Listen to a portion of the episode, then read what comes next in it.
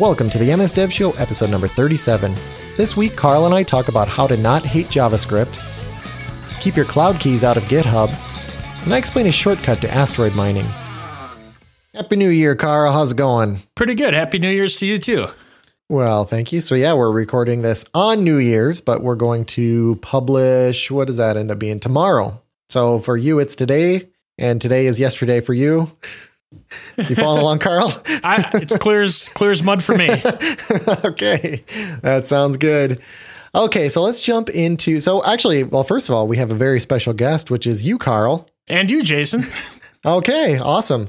So yeah, we uh, we just thought we we've actually been saving up some questions and some ideas, and we'll do them in this episode. We thought it was a good time, and uh, yeah, so let's just jump into the the feedback. So one thing I noticed, I always search uh, on Twitter on a pretty regular basis for anybody who's you know talking about the MS Dev Show, and quite a bit of uh, stuff comes up, you know, about the various episodes. And one that I've seen, and I I know that you've talked about in the past, is this uh, Coding Cast. So their Twitter handle is Coding Casts.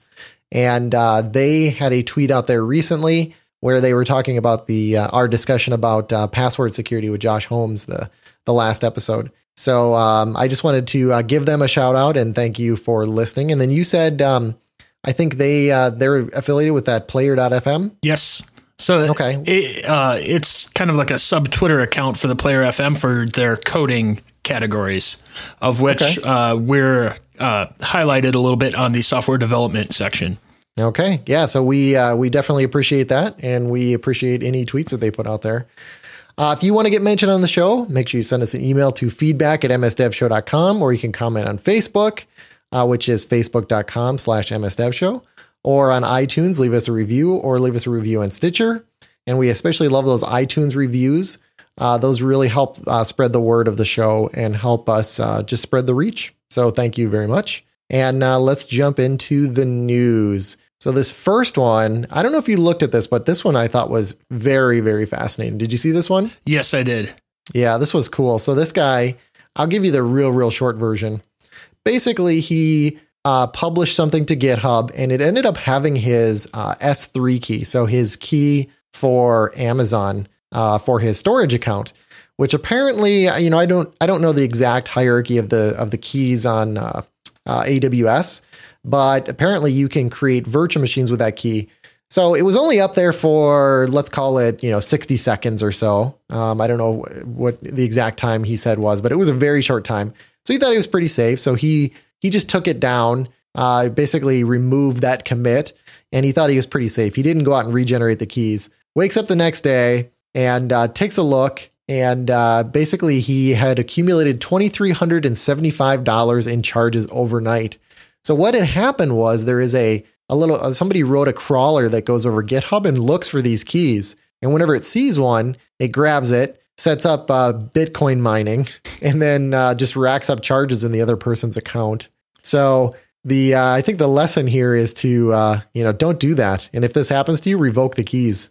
Yeah, um, that, was actually something that you had kind of uh, brought to my awareness. We had we're working on a, a, a joint project where people kept accidentally checking in uh, what were supposed to be offline versions, but uh, we're checking in or offline files, but we're checking in these files that had uh, some Azure keys on there, and you were getting frustrated every time because you would have to revoke them and regenerate new ones. Yeah. So yeah, yeah, and admittedly that was my fault because I, I had it set up. I, I was basically setting everybody up for failure by putting all this important configuration of these files that that were actually checked into source control. And so they would they would put in the keys and then it would show up as a file that changed. So if they didn't pay very close attention, uh, they would accidentally check it in. So so my solution to that uh, actually it came uh, it was Brandon Martinez that suggested this to me. Basically the the configs that uh, that come with the, the you know those types of projects. We we use JSON to store the configuration details. They're basically uh, um, not checked in at all. In fact, in the git ignore, we just ignore those files, so you can't accidentally check them in.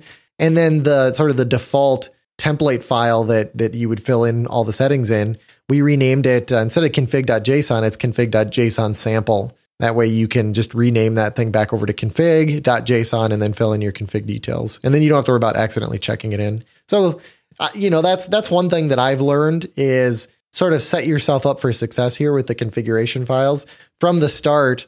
First of all, make sure all those configuration settings are in their own file, and then make it so that if you make a mistake, uh, it will sort of err on the side of not getting checked in. And if they do get checked in, revoke those keys immediately. And these services, I know uh, Azure make this makes this really easy. And I'm sure AWS does as well. You just go to the dashboard, you say revoke keys, and then you can put new ones in. The only time it's a big hassle is if you're using those keys in production for multiple things. So I thought that was a good lesson. And uh, what do we have next here? How to not hate JavaScript. That, that's this a pretty one, big order. yeah, yeah. Step one: don't use it. No, just kidding. Um, this I actually learned a couple things in here. This was pretty good. So yeah, me too. I was actually really surprised. Like right out the gate, like the first thing is I wasn't aware of the debugger statement at all. Yeah, and and, and I I think I uh, some of these I think I've seen before, but for whatever reason I just they just don't stick in my head. Like I have to use it a few times. So I'm I have bookmarked this post and I'm going to start using these a few times so that it, they pop into my head next time I need to use them. Uh, but yeah, you can put uh, a statement called debugger into your code. And I'm assuming uh, it looks like you could also put that into an if statement. So basically, if you get with, into a certain condition or you get into a certain part of your code, you can have it automatically put in that breakpoint for you instead of having to go in your browser and do it. So, you know, it's not like life changing because uh, you could always put that breakpoint in the, you know, in the editor and, uh, and, and debug it from there. But uh, still a neat trick nonetheless. And then uh, the next one in here was using the console. So, you know, a lot of people do console.log, but there's also console.warn, console.error, and console.info, which are very useful. So they're a little bit different levels. Um, this one here, uh, console.table, which was pretty cool, which ends up spitting out the, the results into a really nice table format, at least in Chrome. I don't, I'm not sure if this one works in IE. I think some of these might be Chrome specific, and I know IE has some too. There's, they're not you know, these aren't really completely standardized. Not not that they need to be, but um, I, I, know they are a little inconsistent between uh, browsers. Um, another one here for getting the call trace. What is this one here? Console.trace. Let's see what else is in here. Um, oh, objects.observe, which I think is a new. I think that's uh, yeah, that's that's part of the the new ECMAScript uh, standard that they're working on.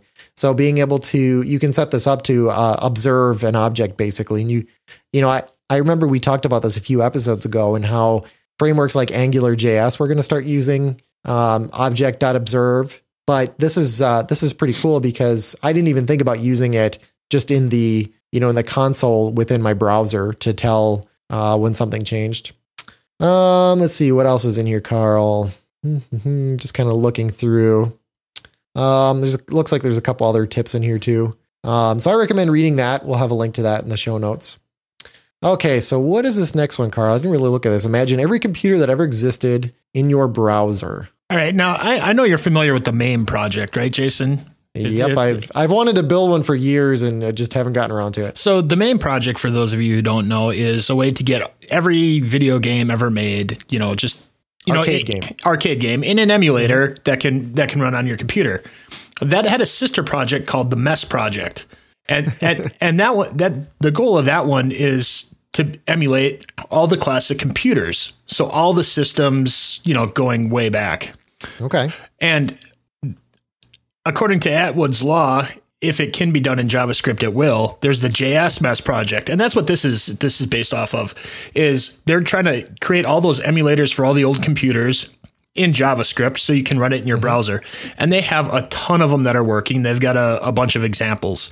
So uh, we'll have links in there. So if you're interested, you can check it out. But I, I just think it's really cool, you know, getting some of those old games, uh, like Commander Keen and stuff like that, that you might not have DOS laying around anymore, but hey, you can. Uh, I'm, I'm not sure if that's one that works in the JS MESS project or not, but you know, between these, you can you can re- relive some of those old programs and uh, games that you remember. Pretty cool. Yeah, like you said, some of these run on uh, JavaScript, which is really cool. That, that, the nice thing about JavaScript is it just runs in your browser, right? So mm-hmm. it's really neat being able to adapt these these old things. One game that I really miss that was actually not for the PC, it was for the Mac, was um, Strategic Conquest. I really missed that game. Uh, uh, it says that for JS MESS, they've got like Mac 2, Mac Classic, uh, yeah, a bunch of others, Mac Plus. Yeah, so, this would have been uh, System Five. Yeah, uh, a, bygone era for sure. This is pretty cool. Yeah, MAME stands for Multiple Arcade Machine Emulator. Um, I've wanted to set this up, and for anybody who's not aware of that project, it's really, really cool because what you end up doing is building an arcade cabinet. You put in a, a TV into there um, or a computer screen. I guess they're pretty much the same thing at this point. And uh, you hook up a computer, and you can even wire up all the arcade buttons, and you can play. I think it's literally like five thousand different arcade games the tr- the uh, the challenge there is that the games you actually can't legally acquire them without buying the arcade cabinets themselves. So, for example, if you want to play Pac Man, you have to buy the arcade cabinet Pac Man. At least that's my understanding. Um, so there's that little issue. So you'd be you'd end up basically downloading five thousand arcade cabinets uh, illegally to use it. but this is pretty cool. Okay, uh, what do we got here? Why is the next big thing always ancient history? Did you read through this one? Yeah, it, it, to me, this seemed at least what I pulled out of it is you know kind of how you always hear that it took 20 years to be an overnight success, mm-hmm. and uh, the next big thing you know you know was really developed quite a few years ago. So I think in this case right. they're really concentrating on IoT and yep. and how it had its roots back in the 70s. Definitely. In fact, I had a I had a blog post about this. I even talked about it on the show. Um, so this really hit home with me because I my thinking about IoT is that there's, you know, technology wise, there's there's nothing new or super revolutionary there. I think the we we could do all the same stuff. Um, it's really so we we really could do all of the all the same stuff we could do back then. In fact, I had some uh, home automation uh, a home automation system that was uh, as of this year now 2015. Uh, that home automation system is 30 years old which is just amazing. And it controlled the sprinkler systems. It was like an alarm system, motion detection, you know, occupancy, like all, that kind of stuff. It was just, uh, it was just amazing. But, um, you know, the, the, the value that I see in something like IoT is really putting that label on it and lowering the cost. And he, he talks about a lot of those things. He was talking about how in, uh, in 1991, we, there was a, basically an IoT coffee pot. And, uh, I, I thought that was, that was interesting because everybody talks about those types of devices. In fact, there's I just saw a video from last year, 2014. This is really weird. Um, I saw a video that was talking about um, you know adding um, you know basically putting a, a, coffee pot on the internet. Okay, well you're a little late to the game. That was done in 1991. But what's different now is uh, you know a lot of people trying to come up with standards and um, you know the the co- the dropping cost of these things is putting it into pretty much everybody's hands.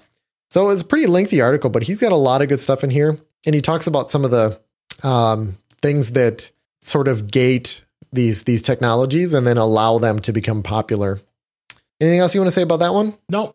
Okay. Uh, let's see here. Microservices, not a free lunch. So this was uh, I thought this one was interesting. So I think the the title was probably a little link baity. It was I, I was when I first saw it, I'm like, oh, okay, he's Mr. Anti microservices. But if you actually read through this, he's actually pro microservices. So this this concept of building your application as you know dozens of individual services that all sort of work together and and do you know communicate amongst themselves. And uh, so reading this though, he's he's just talking about some of the challenges I think that that he's run into specifically. Some of the things that you got to look out for whenever you do this. So he goes through, and I won't go through all the details here, but the um, operations overhead. Um, let's see here, um, duplication of effort. So you know each of these services, there's a lot of duplicate um, functionality in them. Uh, the complexity of just having distributed systems. Um, how do you do things that are asynchronous? Uh, how do you test things? Uh, you know, just challenges like that. So I, I thought it was uh, I thought it was interesting from that standpoint because I you know, you and I had worked on a project where we were sort of going down this route where we had a whole bunch of really small services. And these are the kinds of things that once you get past, you know, a couple services, you start to realize that they're, you know, th- these challenges here. And I think it's still completely worth it. And I think the article talks about that too. Hey, this is this is still the way to go. Just, you know, here are some things to watch out for. Well, another thing is, you know, like there's a saying, anything worth doing is worth doing right. And microservices, yeah. you know, he, he's reiterating this is the right way to do it. But when you take the time to do something right, there's an inherent cost. Right. And he's just saying these are the costs that when you're going to do it, these are what you're going to see. You're you're going to see those extra operations overhead. You're going to have to learn these DevOps skills. You're going to have to, you know, deal with these interfaces like this. And these are common things that you'll see time and time again. If you're prepared for them, that cost isn't going to be so high. Mm-hmm. Cool. Okay, next one. So this one, it looks like our link is broken. Is it? Building a dungeon. Yep, no problem. Yeah, I busted that link. Um, I searched for it. I'm not finding it. I'm sure it was super interesting though, Carl. well, it had. I actually changed that title completely, so I, um, that's what happened there. But oh, any- so you can't even search for it. uh, so you gonna be able to find that link afterward? Yeah, I'll find it afterwards and put it in. Okay. The the cool thing about this though is I really like it when you can pull things back to what you learned in, in, in university or college, the basic core computer science things. And he was showing, you know, he wanted to write a pro he was writing a program that was auto generating a dungeon for, you know, a game. So you have rooms, you have various paths that connect those rooms. He wanted to generate it so it's new every time. But he also wanted some of that complexity to it. Like there's you know there might be more than one path through the thing. There might be you know you know less optimal paths. Like how do you generate that kind of stuff? And he just kind of layered on a few just simple approaches that you learn in school uh, to uh, do this. And it's got some really cool videos in there too so you can visualize all of this happening. But he lays a bunch of rectangles out so they don't overlap. And then use then whatever's not taken up by a rectangle for a room he just does either a breadth first or a, depth first you know maze generator hmm. and he fills in all the rest of the space. So and you're like well that's not quite a dungeon because a dungeon isn't tightly packed with tunnels and what he does, and and this is kind of the clever part, is he detects whatever's a dead end, what's not going anywhere, and he just removes those, so you can see it like unwind those tunnels. And then Okay. and then lastly, he kind of smartly figures out, you know, how many doors should I place? Because you know sometimes you're going to have multiple doors to a room, sometimes not, and and it's really cool seeing him just stack those few simple things together, and uh, you know have it so you can auto generate these uh, dungeons for his game. Oh, that's pretty cool. So kind of an elegant uh, procedure for generating these things that's worth looking at. Yep. Cool. So, like I said, you know, it's not that everybody should out, go out there and write dungeon uh, generating tools, but I wish. but uh, but you know, you know, a lot of times it's understanding those core concepts from school still come back to you and improve what you're doing time and time again. So Yep. remember the basics. Okay, cool. And then this next one here, Visual Studio Auto Updater. Does this mean I finally won't get that annoying thing that says please update? Oh, this is an awesome extension. Uh, it looks like right now, at least the link that I have is for Visual Studio 2013 only. But uh, you launch it, it'll detect uh, that things in the background need to be updated, and it'll update them. And then next time, it'll silently update them. And then next time you open Visual Studio, you'll just have the latest version. Oh, this is so nice. So I see this is by our buddy Mad, Mads Christensen. So is this something that's going to get built into Visual Studio possibly? Um, very possibly a lot of things that he works on Yeah, since he's on that team. because this is just a good idea. Like uh, you know, as a as a user, even though I'm a developer, just don't bug me with this. I mean, even if it's something that you have to go in and check a box, I'll go in and check that box and then not worry about it anymore. Yeah. I mean, because I, I do run the updates. I guess the only time you wouldn't want this to happen is if you're right before a product release or something like that. But I mean, it's your, it's Visual Studio. So, uh, you know, it can't really get you in that big of a bind unless it's actually changing how it writes, you know, how it stubs in code or if it's going to like delete your code. But um, I don't know. It's not that scary to me. So this seems, uh, this seems like a no brainer to, to install this and turn it on. Will it auto update itself? I, I would hope so. Yeah. okay, what it really takes to be a professional programmer.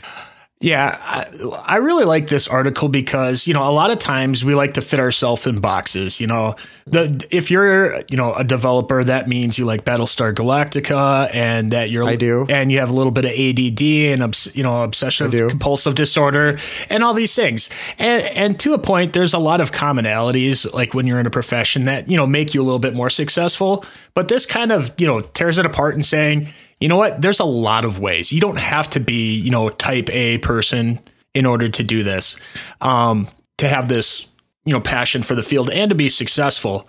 Uh, the only thing that seemed to me that was like the number one kind of, you know, thing that if you, you don't need it, but really makes you good is being a strong communicator. If you're able right. to get your point across, um, that's one thing that in our field is really essential. You're going to be working on teams. You're going to have clients. If if you can't communicate well, you know that's that's going to hold you back. But a lot of these other things too. I mean, other than just you know being in or out of a box, you know, it's like uh, having strong problem solving skills, you know, stuff like that. So, uh, yeah, you know, to me, this was a reminder, you know, that we're not all the same, but there are still some really good things that you know if you take the time to brush up on that uh, will will really help you out no matter which way you take your career. Yeah, I think uh, anybody who's passionate about this is going to be successful. I mean, I I really think that's the case. And um, you know, one thing that's that's interesting. It was a, a boss that that you and I had a while back where I just got a kick out of this because he really didn't understand a lot of the the technical portions of this uh, you know, of programming and software development. And sometimes you would say, kind of the, you know, to us, it sounded really, really stupid. And every once in a while, um, you know, he would say something where we're just like, oh man, you just don't get it. And then we'd sit there for a second, like, wait a second. No, that will work. we can do it this way.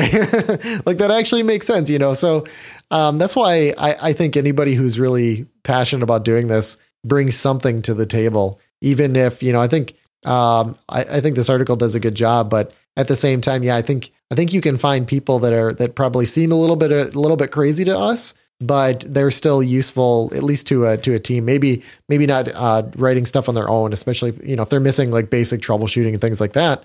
But as part of a team, uh, their skills might really complement the rest of the team.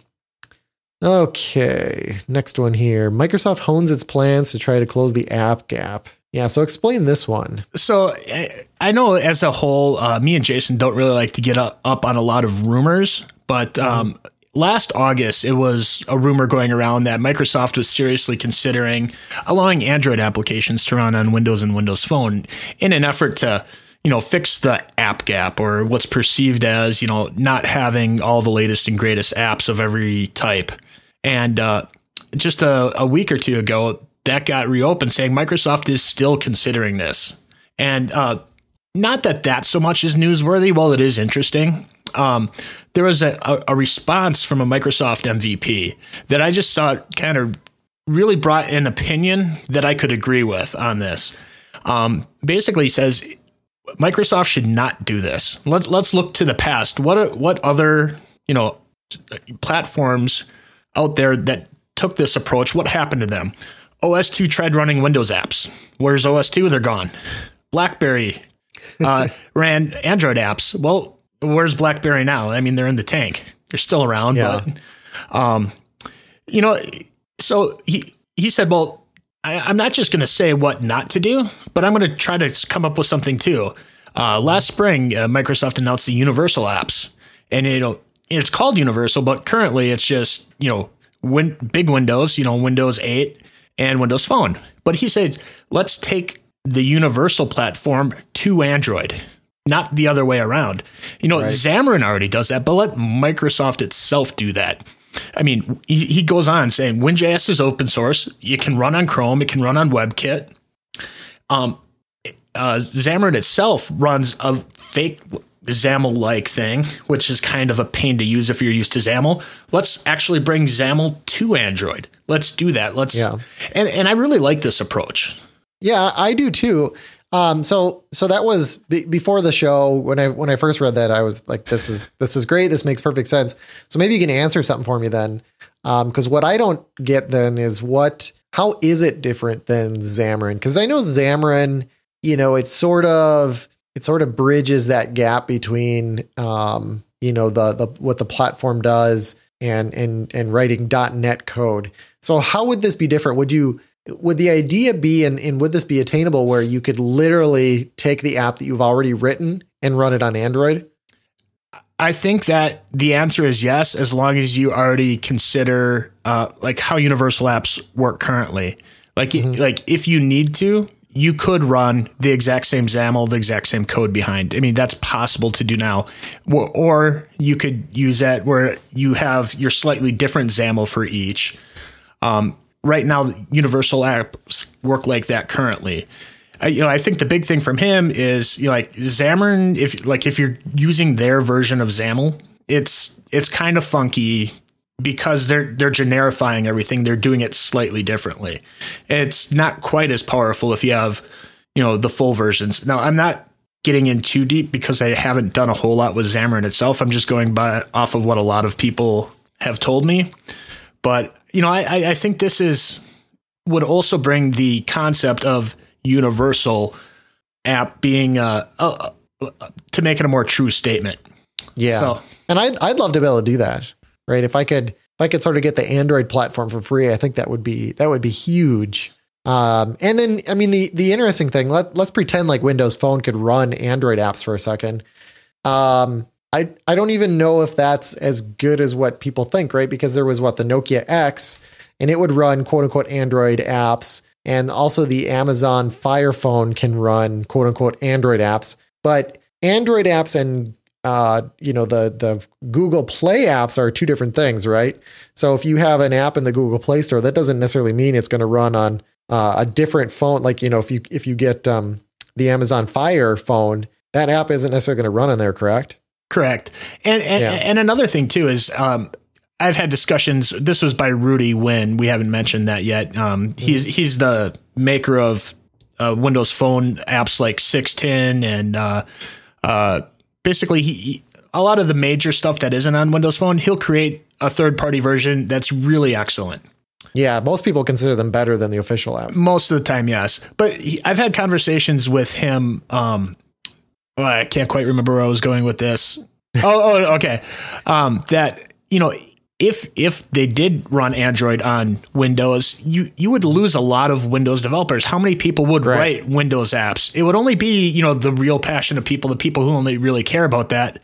And usually when you're like you said if you're running an android app on windows phone it's not going to be optimized for windows phone so you're going to get a lesser experience the the look and feel isn't going to be quite as native and you know to me that's just generally a, a less than ideal idea yeah yeah and i think the the development experience already for for uh, windows and windows phone is is is the best in many ways and i think it's it's only going to get better um, you know, because I like I like being able to to write code in .NET and even even Cordova. Like I played around with uh, Cordova with Visual Studio. Man, what a piece of cake! And that'll actually give you some of the the cross, you know, give you the cross platform capabilities. But being able to use Visual Studio and the full power that comes along with that, um, and uh, and just in all the the tooling and resources that you get, makes it for me. I I just uh, I don't know. I've done some iOS development.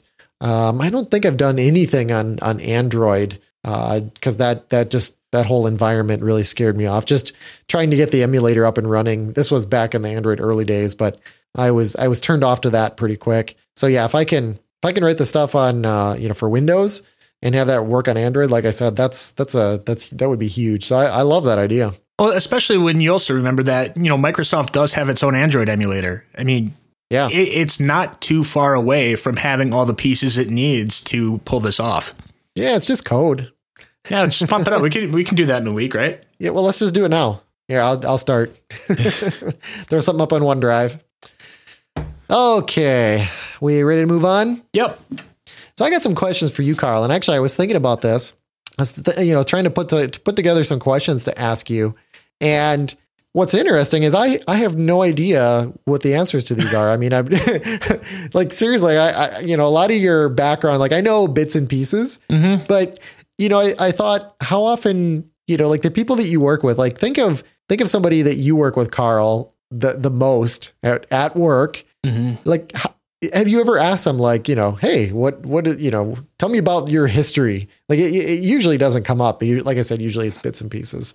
So i guess one thing that i wanted to know was how did you how, how did you get initially interested in computers? Like where did it all start?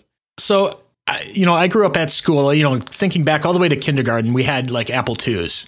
Yeah and so you know you know, I'm probably one of the first people that can always remember having a computer in my classroom. You know, I I remember, you know, back then it was just nothing but gaming and whatever keyboarding they made us do.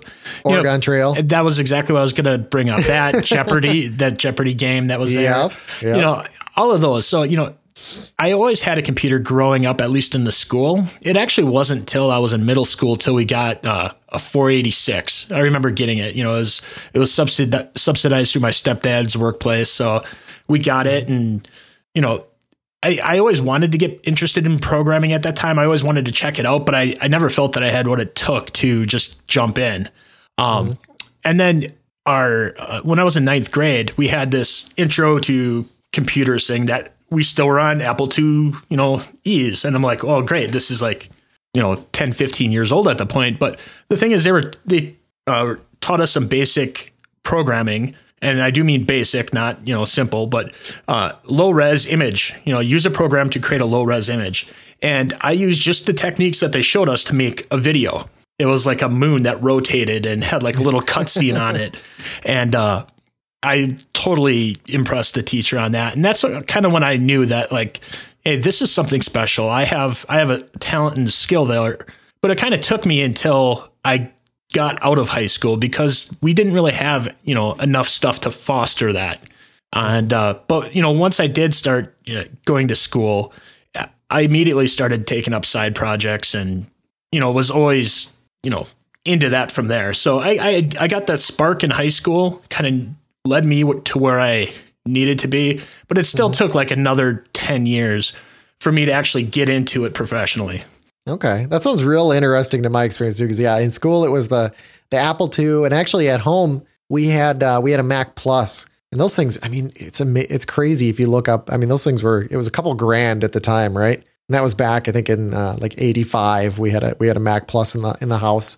Then later I had a 286 and then uh, it was a long time before I had a computer after that, and that was a that was a Pentium. Um, but yeah, I, I even had summer school where I had a I had a computer class, and it was on Apple II. And I still remember the teacher; he was just kind of a goofy guy, and you know, we we'd he'd have us type something in. We were writing a basic program, and it was it said uh, uh, illegal instruction. He's like, "Oh no." He's like, "Are the cops coming?" He's just making all these, you know, jokes about it.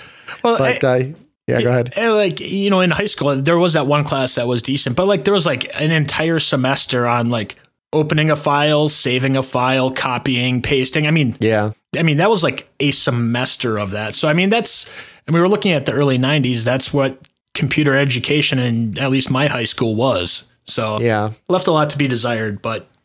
I don't know. I mean, it, it worked. Like it, it seemed it, at least maybe, maybe it's maybe it's uh, what is that selection bias where I guess we're we're picking two people that it worked for and then we're kind of backtracing and say look look it worked. But um, I don't know with with my kids in, in, school it seems like they're not learning anything close to what they're doing at home. And I, I don't think it's just because of the home they're in. I think uh, um, you know like any kid with a computer these days it just seems like they're they're beyond what they're doing in school. The school is the one that's behind now. Um, I think the school was further ahead at the time. I mean, I there weren't many people that I knew that had a computer in their house, as mm-hmm. an example. So I, I don't know. It seems like we're it seems like it's worse than it was back then from a school perspective. Yeah, at least in our part, you know, it, it's it's hard on budgets for for local small uh, public schools to stay on top of technology costs. Yeah, Okay, so Carl, I built a I built a device. I didn't tell you about this, but it, it allows me to send uh, a single short message back um, to specific uh, points in history, and the actually one point in history. So the point in history I can send you a message back to is right whenever you got started in the business. So basically, in in you know software development or just working with this technology. So what would you say to yourself now? What message would you like to send back? You know, I assume you're talking about like, you know, what what piece of sage advice that you know would help you the most. And, and for uh, me, well, well, maybe if there's nothing that that helps you, maybe even say like, you know, I don't know, whatever you want. Tell, you can tell yourself a joke if you yeah. want. well, I, you know, I think you know, career advice wise, I mean, is push yourself in, in, in the social networking areas, not not like Twitter, Facebook stuff, but you know, reaching out to people that you you might not otherwise. Uh, mm-hmm. To me, you know, the biggest advancements in my career is when I've been able to, you know, just make the right connections at the right times, and it's always from people that I I either don't expect or, you know, people want people want to help other people. You know, at least that's my experience, and being able to put put myself on a limb to go out and talk to them has been the number one thing that's helped me. And you know, that's kind of why, you know, when I go out and do speaking things, you know, I, I like talking to people. I like being that connection for other people as well because I want everybody around me to succeed. So to mm-hmm. me, it's I mean, you know, the tech stuff has to be there, but that can be learned. It's the hard part is, you know, getting those those networking connections. Yeah. So. No, that's that's that's such a good point. I mean, I had uh, there was a there was a guy that I went to school with. We um, we started going to school together in uh, second grade, and uh, and I've known him throughout all of these years. And he was the one that really he him and I we we did a lot of the computer stuff together. Um, we taught each other a lot. So uh, yeah, I think that's that's absolutely key that that networking. And I think had had he had he not been around, had I not met him, like my life would have been completely different. Because um, it was you know at at like such critical times and having that that you know technical person sort of injecting just the just the right ideas at the right times. So I have a book for you, Carl, since that's your message back. um, it's called The Innovators: How a Group of Hackers, Geniuses, and Geeks Created the Digital Revolution. So my boss actually got me this for Christmas. Um, he got me the the the Dead Tree edition, and I've been uh, I've been reading through this. I'm actually probably only about a fifth of the way through. It's it's a pretty big book. It's by Walter Isaacson, so that's the guy who wrote uh, the Steve Jobs book. Mm-hmm. And um, this is a really neat book because it actually talks about the history of computer science and uh, it, it, talks about the it starts with like um, around the ada lovelace time like 1837 and her vision for the computer and it goes through and it talks about uh, people working together uh, you know every step of the way to first develop computers and programming and algorithms and the the silicon and it you know that's all the further I am in the book so I'm sure it keeps going um, but I, am actually finding it uh, extremely fascinating because I think it's I think it's really talking about what you're talking about so, okay. Next question. What was the coolest thing that you did in 2014? Um, wow. I mean, that that's pretty tough. One, I hate those kinds of questions. Yeah, I, I do too. Because in, in a lot of ways, some of the things I'm, I get happiest about technically are like mm-hmm. the dumb little pieces of code that are that are you solved something clever or you were able to right. use a, a pattern that you never thought of or um, you, you found a new part of a framework that just made your life super awesome. Um, I, I just did that this week with a small piece of code. It's nothing super exciting, but I was able to take some random string that was in a database in JSON format and like three lines of code, no matter what it is, it'll put it on a web page. And it was okay. it was using the Expando object. I'm not okay. sure if you're familiar with that, but it's it's a really it's a really cool class that implements uh, dynamic. So it's a right. dynamic object, and it, it has a few extra methods on there to like so it makes it work like JavaScript. Kind of. And it, it, was just awesome. And I'm not saying that's the coolest thing I did, but it's things like that I always think yeah. are really cool. Um, you know, I can't point out any one thing I did, you know, at least that the audience would be interested in. But I mean, as a whole, I mean, this was the year I got my MVP, and that's been just awesome. Yeah. It's been an awesome ride for me so far. And I hope that I just continue on with it because I've been able to meet so many really cool people. I mean, it's kind of opened doors for me for speaking, which allows me to meet even more people. So I yeah. really enjoy getting out there, talking to people, and uh, I, I, think that's been another really cool thing. No, I think uh, I think you've really changed a lot in uh, in 2014 for the better. I think uh, I think 2014 was your year, and it'll be interesting to see what happens in uh, 2015. I think you really uh, um, sort of reach critical mass as far as you know you, you're, you're in that feedback cycle that you talked about where where you're getting into these other groups and you're getting that information but you did answer the the question incorrectly. The correct answer was the, the correct answer was co-creating the ms dev show. Ah. Sorry sorry. Maybe sorry. next time. Zero points it. awarded. Darn it. I can't win the car anymore now can i? No no that puts you out of the running so, um, so I'm gonna have to keep the car. Um, okay, no, the, actually, the MS Dev Show, it was, uh, uh, it's really cool looking at the growth. You and I keep a we keep a spreadsheet that shows like where we wanted to be as far as um, uh, number of downloads per or you know each month, and the the the bar of actual downloads is just blowing away what we what we were expecting. And- so we d- we just love the growth and And, and we kind of set goals that were stretch goals. You know, we were like, it's going to take us a bunch to hit these. So we'd like to thank Yeah. every everybody who's had any help in spreading the word for the show. I mean, it's yeah, it's You know- taken off. yeah, we appreciate it. I mean, more people download the show than read my blog, follow me on Twitter. Like you can, if you add all that up, I, I think M- the MS Dev Show is actually like the most popular thing that I am doing. By far. And that was, yeah. And it's it, in six months. I mean, isn't that amazing? We started six months ago and that's the point it's to. So that's, that's awesome. So yeah, I love all the listeners. Okay. So how are you going to make 2015 awesome, Carl? You better have uh, already thought about this. Well, uh, yeah. Another thing, you know, uh, a lot of people don't know is I, I have four boys, and uh, Mm-hmm. right away in January we're going to bring a little girl into the equation. So that's going to start the year off. with a bang. Mm-hmm. Congratulations. Yep. And uh, and I'm hoping to use some of the downtime that I have because I'm taking a significant amount of time off of work. You know, I I, I plan on updating all of my apps and learning as much as I can from you know, you know, you know, doing stuff. You know, I'm a hands-on kind of person. I like I, I learn from doing, and uh, so right out of the gate, you know, I have a set a, a bunch of time set aside for myself to just get in there, do stuff, and learn. So, which will in turn give me material to blog and talk about, and just kind of keep the ball that I started with 2014 going at the pace that it is. That's awesome. That's all. That's a that's an awesome answer. You, you uh you if you hadn't screwed up the last question, you'd be winning the car.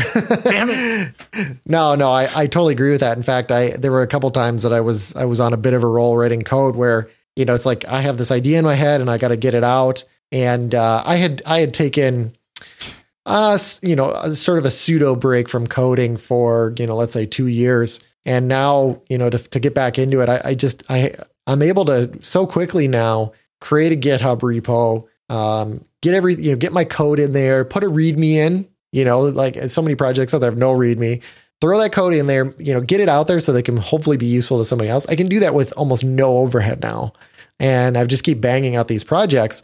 And it makes it so it just keeps getting the, the friction is just gone from actually creating something. So, oh, I have this problem. No problem. There's nothing standing in my way. I could just do it as quick as possible. And I think you've talked about that whenever it comes to like Windows phone apps. Like Yep. just just keep writing code, keep writing apps, and eventually it will just they will come so easy. Yeah, and, and you know, not even doing you know with Windows apps, just learn how to make a simple console, and because that's the, for me the easiest way to just test out some new code. I mean, all you got to do is hit F5 and just something pops up. I mean, it doesn't have to be much, but you know, if you Yeah. can just get in there and exercise those skills just a little bit at a time, you know, it'll it'll just keep coming. Yeah, that's a lot of my GitHub repos are just console apps. And then I even have some in there. Um, trying to think like the Kindle RSS one that I did. I'm just kind of looking through the list here. Actually, I just Um, wrote a console app or almost done with it. Uh, you know, I, I had a problem. I, I needed to program programmatically enumerate all the installed programs on a computer. Well, Okay. I was able to whip up a pretty good solution in, you know, 20, 30 minutes. So is it on GitHub? It will be. I have to add Okay. one more tweak Because to it doesn't exist until it's on GitHub. Yep. It, it'll be there. Not, now I have the challenge of finishing it by next sh- episode. Okay. Yep. Exactly. The, I mean, the other nice thing about having it on GitHub, I just, just love the fact that that even if I'm on uh, somebody else's computer, or or sometimes I'll be like in a Hackfest or something like that, somebody will say, "Hey, you know, I know you did this thing and solved this problem. How do you do that?" And I'll just I'll just point them at the I'll just send them a link to the GitHub repo, and they can see exactly how it's done. And it's you know I always put out their like actual working code so they can see it and you know see it being used and they can look through the code. I just think uh, it's a great habit to get into. And in addition, you you don't lose your code because it's always there. As long as you have an internet connection, you always have access to your code. That's what I love about putting your code out there. Even if it's not GitHub, if it's Bitbucket or Kiln or any of the other, you know, dozens options of places you have to put code for free. Uh, Yeah. Just get it out there on the internet in some way, shape, or form. Don't be afraid to put it publicly. Yeah, I have 10 years worth of temp projects that I'd love to go back and look at, but you know, I just put them in a temp folder and when I paved my computer, I just got rid of them because they were just temporary projects just to prove out a single thing. Man, I wish I had all those. That'd be that'd be awesome to go back and sometimes I I forget how I did something, you know, 5 years ago and I just want to go back and look and I can't do that. Okay, you want to get move on to the app of the week? Sure. So Okay. I have the first app of the week. You have a bunch, but I have two. Yep. But mine is Trivia Crack, and this was some friends of mine, uh, a buddy of mine from high school, and his wife. They are both on Android, and they play this Facebook game called Trivia Crack, and it's just a bunch of trivia questions where you're kind of competition style answering them with with your friends, and uh, it's kind of like crack, just as it says. It's you, you just keep on going, and it, has been a fun game to play. I, I love trivia, and it, it's well done. You know, it's it's on all the available platforms. So cool. Yeah, I played uh I played a trivia game one time with some friends. this was really bad. They uh they bought some new trivia game and we opened it up and we were going to be playing it right away. And I just sat there and I flipped through the cards. I don't know if I ever told you this. I was looking through like at the questions and answers, mm-hmm. and it was funny because like I don't know, it just sort of refreshes your memory. Memory, like imagine being able to go on to Jeopardy and getting the li- a list of the questions they're going to ask you in the show. Like you wouldn't, you obviously couldn't memorize, you know, hundred questions, but you know, you'd probably remember. It would sort of refresh your memory. I did that and I just dominated that game, and then I felt bad about it. I even got some that I shouldn't have known. I mean, they were like, "What is the most common women's shampoo?" And I was like, "Oh, it's Pantene or whatever the heck." I don't even know what it was anymore. But they're like, "How do you know that?" But anyway, uh, let's see here. So I have two different apps of the week. So the first one is Glympse. So this one's sort of yours. We'll we'll we'll uh, take co-credit for this one. So it's called Glympse, G L Y M P S E. And basically, what I was trying to do, uh, my parents were coming out from Pennsylvania, and that's about a 10 hour trip to my place. And she's like, How can I just make it so you know where I'm at? So I sent, I, I, said, I have no idea, but I will send Carl a message. So I sent you a message, said, What do I use? And eventually you got back to me and said, Try this app. Um, and basically, I really like this because it works the way that it should work. What I can do even so let's pretend like you didn't have glympse carl. What i can do is i can actually go into glympse on my phone. I, you don't even need an account. You need nothing. I can say send one. And i pick the amount of time. So i can say four hours. It will send you a link. And basically that link is a link just for you that for the next four hours will have my location on it. And it will also tell you how far you know how long it's going to take for them to get to you what their current speed is, which is a little interesting, but whatever.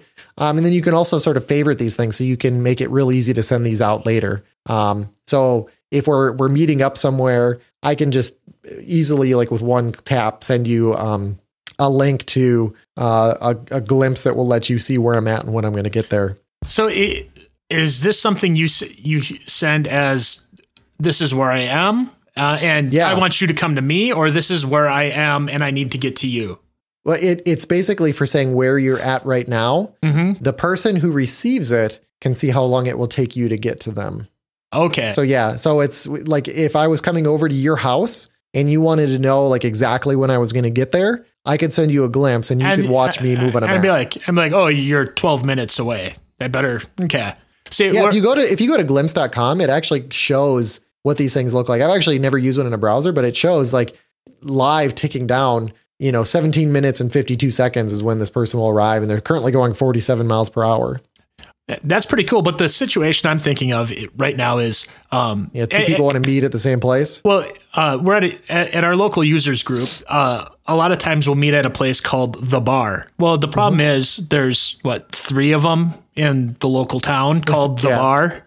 Yeah. And you have to remember oh, which one it is because last time uh, there was several people who went to the wrong place and they didn't meet up for the after minute drinks for like a half hour extra, you know. So, you know, if there was a way to say everybody meet here, psh, that would be cool too.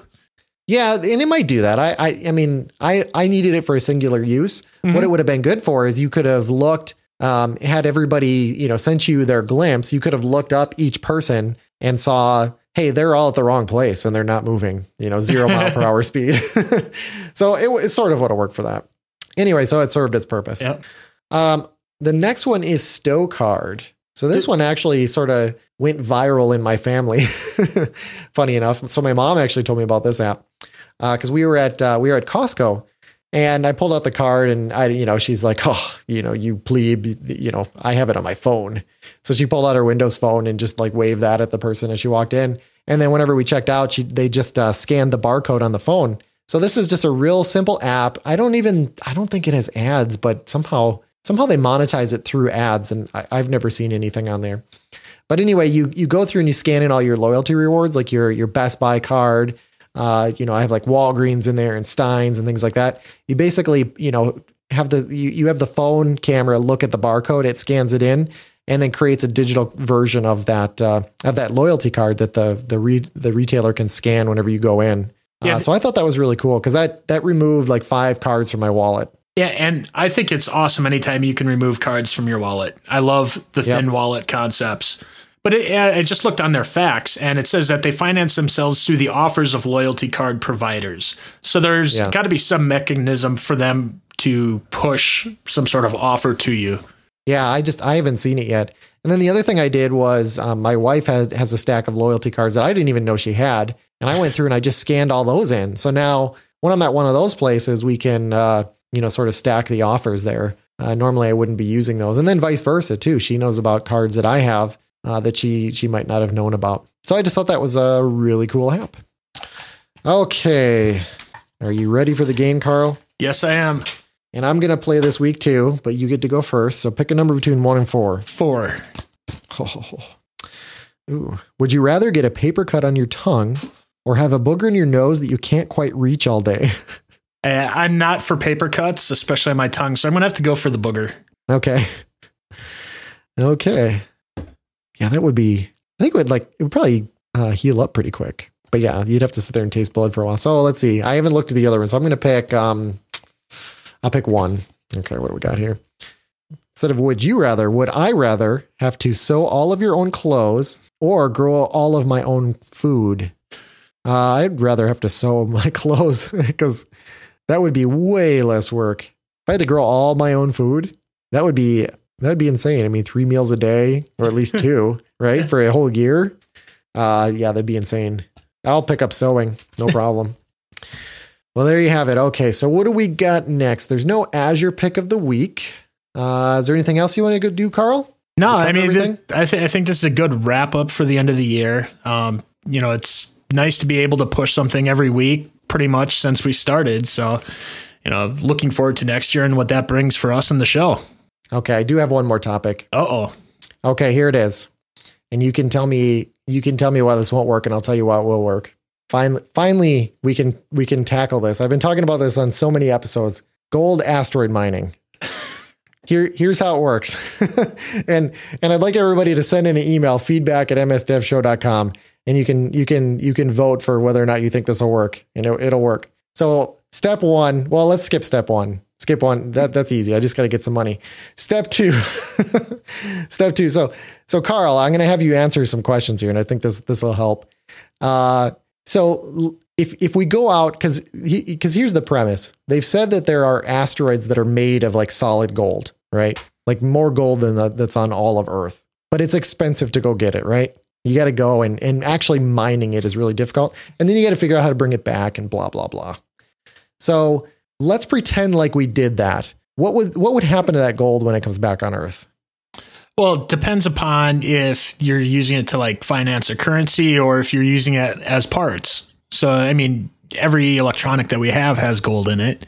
So, Sure, I mean, sure. you got to you got to melt it and smelt it and process it and and all that stuff. Yeah, but the fact is, look at uh, Fort Knox, right? There's a ton of gold just sitting there, right? So you're you're you're uh, you're making the argument. Um, at least Oh, I haven't made anticipating. any argument. I, I'm, I'm I'm anticipating an argument of using it like for a financial basis. sure, sure. So i i if if you're gonna go down that route, I can see like skipping a bunch of steps. But Mm-hmm. Right. if if you're talking about needing these as parts for you know everything that actually- powers our, our daily actually- lives, I can handle that too. all Okay, right? so let's so let's here's hear what you got. so here's what we're gonna do. Instead of going out there and trying to bring all this gold back, all we do is we we go out and we claim it somehow. So we stick a flag on it, or or we just build the the the world's crappiest safe around it. Yeah. Okay. Okay. so we're, we're securing it, but it's already an asteroid. Like it's pretty, it, it, it's a difficult bank heist to go out and have somebody else go and steal our gold. And why would they when there's another asteroid right next to it? So we just have to secure it in some way and lay claim to it. When we do that, let's say it's, uh, let's say it's a, a million dollars worth just to keep a, a real nice number, which it's, it's going to be way, well, let, let's pretend like it's a trillion. That's probably more realistic. It's a trillion dollars worth of gold. Now that might be too high.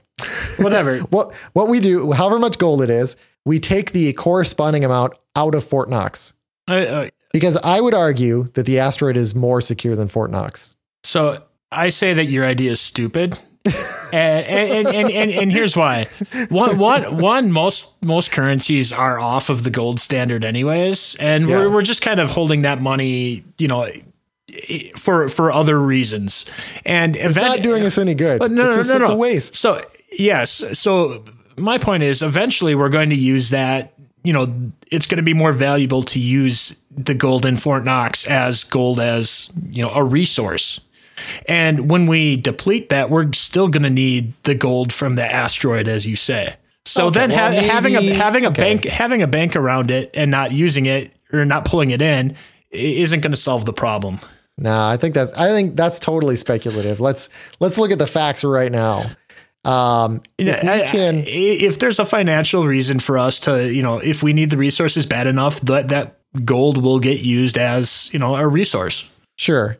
It seems it seems absolutely crazy to me. And and there've been talks about this. It seems crazy to me to send, let's say it's probably not a crew, but it's going to be let's say a machine. It's it seems crazy to send a machine to the asteroid to get the gold and to bring it back. All the whole time there's gold sitting in Fort Knox, like already in bricks. It's all nice. And it still sits there collecting dust. In fact, it costs money because there has to be all these guards and blah, blah, blah, blah, blah. I, I mean, So- to, to me, like I said, I, you know, I think that we're going to use it once we actually truly need it. And Mm-hmm. i if that's the case, then, you know, it's going to be, it's going to take a lot to finance going out and actually finding one of those asteroids that are made out of enough gold to get out if they actually exist.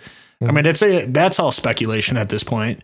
So, I mean, finding that, doing that at that point, when we need to do it, we'll, we'll solve that problem. I, I, I don't, Okay. I- I don't think that's there is one of those. I don't think it's been proven high enough that there's a, a solid gold asteroid within it reach. just it just seems so wasteful to me to have all this gold like just sitting there in in Fort Knox, like not being used. and then it's just it additionally seems crazy that it's actually there are actually thoughts about going out and getting the harder to find gold, you know? Like You know- there's the there's more value of it sitting in a vault than sitting in the ground or You know- sitting in space. To to a point, I think a lot of those are just more uh, attention grabbers. If you say you're going to do that, you're going to get some attention. So Yeah. then then you can get the funding for what your your real goals are. But like I said, you know, I I really believe in you know in the market forces. You know, at least when it comes to some of those big level things, you know, if we know that. You know, let's just say Fort Knox has a ridiculous amount of gold in there that we truly need for something else. You know, we're going to eventually use that for something else. Yeah, I mean that would drive the cost up, and then yeah, there would that, that would be interesting I, because it would. There, um, there would be a high It'd be interesting demand. to see. Yeah, it would be interesting to see what what would lead up to that because yeah, it would be worth selling. But people, when as the cost of gold goes up, like people hold on to it because it's gaining value. Uh, so it'd be interesting to see what would happen in in that situation. And um, yeah, so step one is I, I got to get I don't know I got to get like a hundred billion dollars from Bill Gates to. Uh, well, actually, he doesn't. Well, however much he has, I pretty much need to borrow all that so that I can first lay claim to the gold asteroid and then uh, that will set my whole plan in motion. I think it's going to be easy once I get that money, and then I can pay him back like pretty much immediately. I mean, so it's a good investment for him. I'll give him twenty percent back on his investment. He can he can invest it, and what a year later, I'll give him a twenty percent return. So everybody wins, and we have more gold to build things with, and everybody's happy, and I'm rich because I just get a little cut of that. Sound like a plan? Well, you make it happen. Carl, Carl's look on his face like he's like you are the biggest idiot. Well, I, I- should have did this in 2014 instead of 2015. I've already destroyed this year. Uh, Sorry, we, Carl. We we've had a lot of these conversations though, so yeah. Okay. So anyway, where can people find you, Carl? I can be found at uh, wpdevguy.com or on Twitter at Carl Schweitzer. Okay, so everybody send Carl a tweet saying this will totally work and they're on my side. And you can find me at ytechie.com or twitter.com slash ytechie. And everybody can send Jason a tweet saying that he's insane. La la la la la la. la. okay. Uh, look forward to working with you in 2015, Carl. yeah, likewise. Be sure to subscribe by searching for MS Dev Show in your favorite podcasting app. Leave us a review at iTunes, Stitcher, Player FM, or your podcast aggregator of choice. Visit us at msdevshow.com where you can leave comments, check out our links, show notes, and more.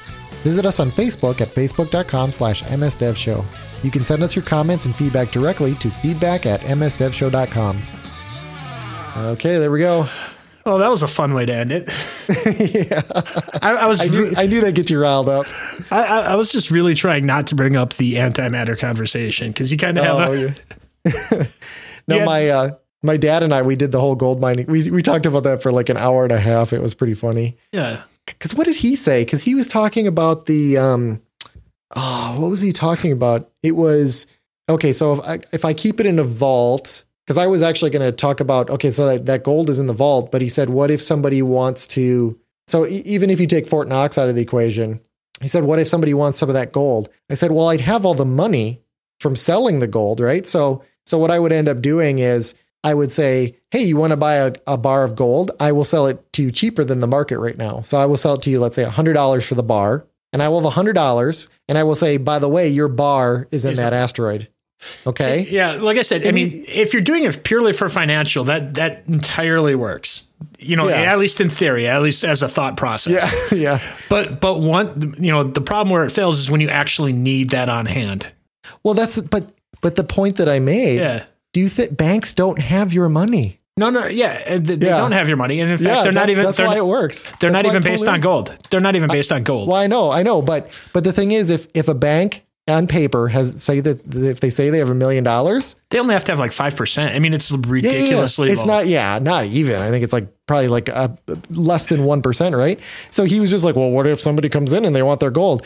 No problem. I do the same thing the bank does. Here you go. Here's your cash. You know, I walk into the vault and I get it because it's. I have all these other people who have this fictional money back there, and I have fictional gold. It's all the same thing. So I don't know. I'll just be laughing at you when I'm sitting on my trillion dollars and I'm able to uh, enslave humanity.